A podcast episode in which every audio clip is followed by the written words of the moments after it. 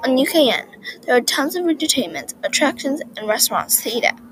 They won't let you down, I pinky promise. You have to believe me. For entertainment, there are aliens that build arcades filled with entertaining games and even more cool machines with cool prizes in them, such as plushies, toy phones, and money. They're currently called aliens. There are huge parks that every kid will want to play in. It isn't any boring park. It's got an incredible amount of eye-catching features and entertainers. The main attractions in UKN are the amazingly friendly aliens. They aren't aggressive at all. They love learning about humans, Earth, and living creatures that exist on Earth. The aliens would absolutely adore chatting with you. Another main attraction is Charleston Beach. Charleston Beach isn't exactly the same as other beaches as you would expect. The water is clearer than glass.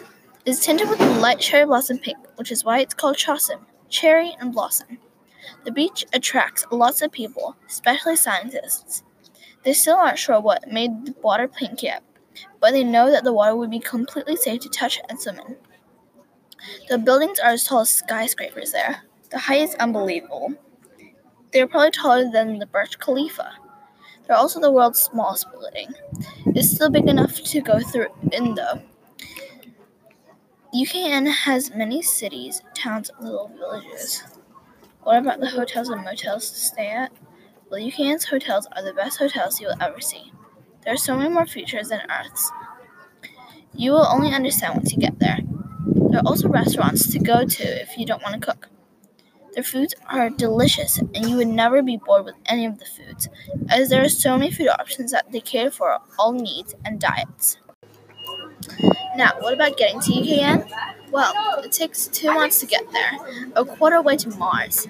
Two months may seem like a long, long time, but don't worry.